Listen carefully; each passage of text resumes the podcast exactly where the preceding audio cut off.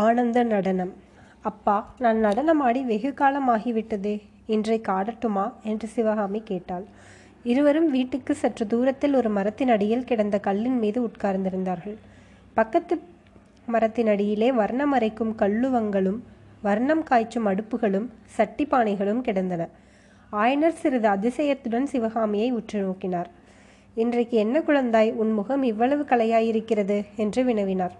உடனே மறுமொழி சொல்ல முடியாமல் சிவகாமி சிறிது தகி திகைத்துவிட்டு பிறகு கமலியை பற்றி கேள்விப்பட்டதிலிருந்து எனக்கு உற்சாகமாய் இருக்கிறது அப்பா. காஞ்சிக்கு போய் கமலியை பார்த்துவிட்டு வரலாமா? என்றாள். உடனே தான் பிழை செய்து விட்டதை உணர்ந்து நாவை பற்களினால் கடித்துக்கொண்டு ஆமப்பா சக்கரவர்த்தி ஏதோ நமக்கு செய்தி அனுப்பியதாக சொன்னீர்களே அது என்ன? என்று கேட்டாள். எதிரி சைன்யம் வடபெண்ணை ஆற்றை கடந்து விட்டதாம் காஞ்சியை நெருங்கி வந்து கொண்டிருக்கிறதாம். காஞ்சியை முற்றுகை போட்டாலும் போடுமாம். ஆகையால் ஒன்று நீங்கள் காஞ்சி நகருக்கு போய்விடுங்கள் அல்லது சோழ தேசத்துக்கு போங்கள் என்று சக்கரவர்த்தி சொல்லி அனுப்பினாராம். நீ என்ன சொல்கிறாய் அம்மா நான் என்ன சொல்ல அப்பா? எனக்கு என்ன தெரியும்? தங்கள் இஷ்டம் எதுவோ அதுவே எனக்கு இஷ்டம். என் இஷ்டம் இங்கேயே இருக்க வேண்டும் என்பதுதான். இந்த காட்டை விற்று வேறு எங்கு போனாலும் எனக்கு மன நிம்மதி இராது என்றார் ஆயனர்.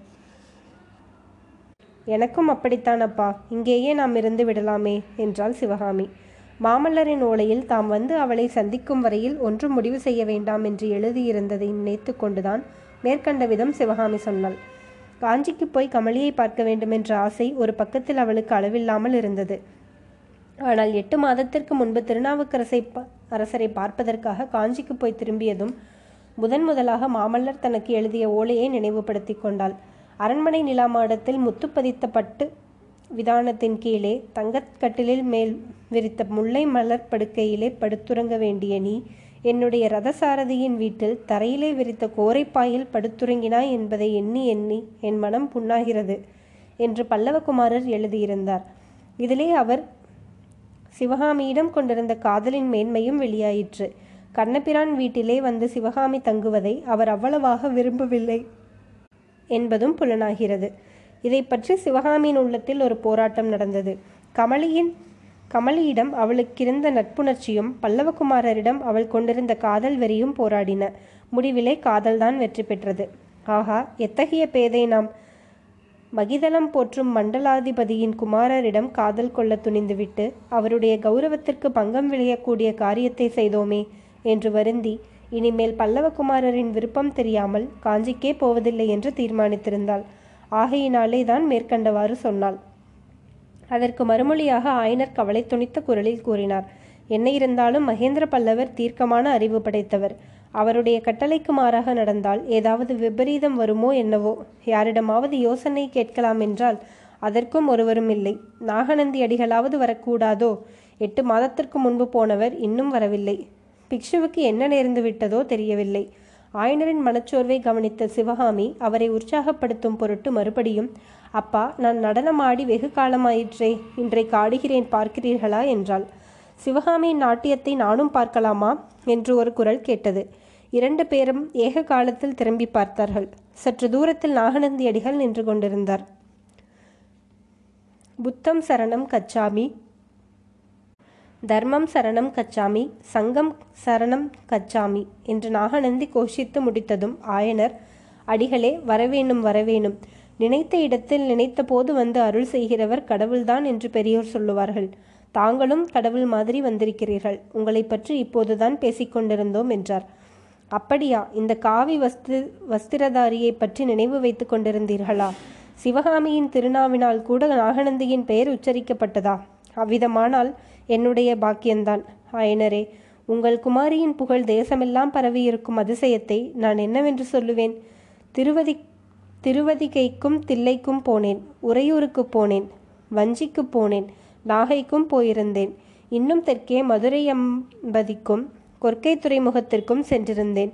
எங்கே போனாலும் எனக்கு முன்னால் சிவகாமியின் புகழ் போயிருக்க கண்டேன். காஞ்சியிலிருந்து நான் வந்ததும் தெரி தெரிந்ததும் எல்லோம் எல்லாம் சிவகாமியின் பரதநாட்டிய கலையை பற்றியே கேட்டார்கள். புத்த பிக்ஷுக்களும் ஜைன முனிவர்களும் கேட்டார்கள். சைவ பெரியவர்களும் வைஷ்ணவ பக்தர்களும் கேட்டார்கள். உரியூரில் சோழ மன்னன் கேட்டார். நாகப்பட்டினத்திலே சீன தேசத்திலிருந்து வந்திருக்கும் சித்திரக்காரர்கள் கேட்டார்கள். ஆயனரே இப்பேற்பட்ட கலைச்செல்வியை புதல்வியாய் பெற்ற நீர் எவ்வளவோ பாக்கியம் செய்திருக்க வேண்டும். இவ்வாறு புத்த பிக்ஷு சொன்மாறி பொழிந்து வருகையில் ஆயனரும் சிவகாமியும் இடையில் பேச சக்தியற்றவர்களாக பிரமித்து நின்றார்கள். கடைசியில் நாகநந்தி ஓ மகா சிற்பியே சென்ற எட்டு மாதத்திற்குள் சிவகாமியின் நடனத் திறமை இன்னும் எவ்வளவோ வளர்ந்திருக்க வேண்டுமே. தென்னாடெல்லாம் புகழும் நடன ராணியின் நாட்டியத்தை பார்க்கும் பாக்கியம் இன்று எனக்கு கிட்டுமா? என்றார். நாகநந்தியின் விஷயத்தில் சிவகாமியின் மனப்பாங்கு கூட அவருடைய புகழுரைகளினால் ஓரளவு மாறிவிட்டது. எனவே ஆயனர் ஆடுகிறாயா அம்மா? என்று கேட்டதும் உடனே ஆகட்டும் அப்பா என்றாள் சிவகாமி. மூவரும் வீட்டுக்கு சென்றதும் சிவகாமி ஒரு நொடியில் நடன உடை தரித்து கொண்டு நாட்டியத்திற்கு ஆயத்தமாக வந்து வந்து நின்றாள். அவருடைய முகத்திலும் மேனி முழுவதிலுமே ஒரு புதிய ஆனந்த கிளர்ச்சி காணப்பட்டது. மாமல்லரின் காதல் கனிந்த மொழிகளும் அவளுடைய கலைச்சிறப்பை குறித்து நாகநந்தி கூறிய புகழுரைகளும் அத்தகைய கிளர்ச்சியை உண்டு பண்ணியிருந்தன. ஆயனர் போட்ட தாளத்துக்கிசைய சிவகாமி நிறுத்தமாட ஆரம்பித்தாள். அதில் பாட்டு இல்லை பொருள் இல்லை. உள்ள கருத்தை வெளியிடும் அபிநயம் ஒன்றும் இல்லை. ஒரே ஆனந்தமயமான ஆட்டம்தான். சிவகாமியின் ஒவ்வொரு அங்கத்திலும் ஒவ்வொரு அங்கத்தின் அசைவிலும் அந்த ஆனந்தம் பொங்கி வழிந்தது. ஆகா அந்த ஆனந்த நடனத்திலே எத்தனை விதவிதமான நடைகள்? மத்தகஜத்தின் மகோன்னதமான நடை பஞ்ச கல்யாணி குதிரையின் சிருங்கார நடை துள்ளி விளையாடும் மான்குட்டியின் நெஞ்சை எள்ளும் நடை வனம் வாழ் மகிழின் மயிலின் மனோகனம் நடை அன்னப்பட்சியின் அற்புத அழகு வாய்ந்த நடை இவ்வளவு நடைகளையும் சிவகாமியின் ஆட்டத்திலே காணக்கூடியதாய் இருந்தது. ஆட்டம் ஆரம்பித்த சிறிது நேரத்திற்கெல்லாம் சிவகாமி நடனம் ஆடுவதாகவே தோன்றவில்லை. தன் செயலை அப்படியே இழந்து அவள் ஆனந்த வெள்ளத்தில் மிதந்து கொண்டிருப்பதாகவே தோன்றியது. ஆயனரும் தம்மை மறந்த கால எல்லையெல்லாம் கடந்து காலதீனமான மனநிலைக்கு போய்விட்டார்.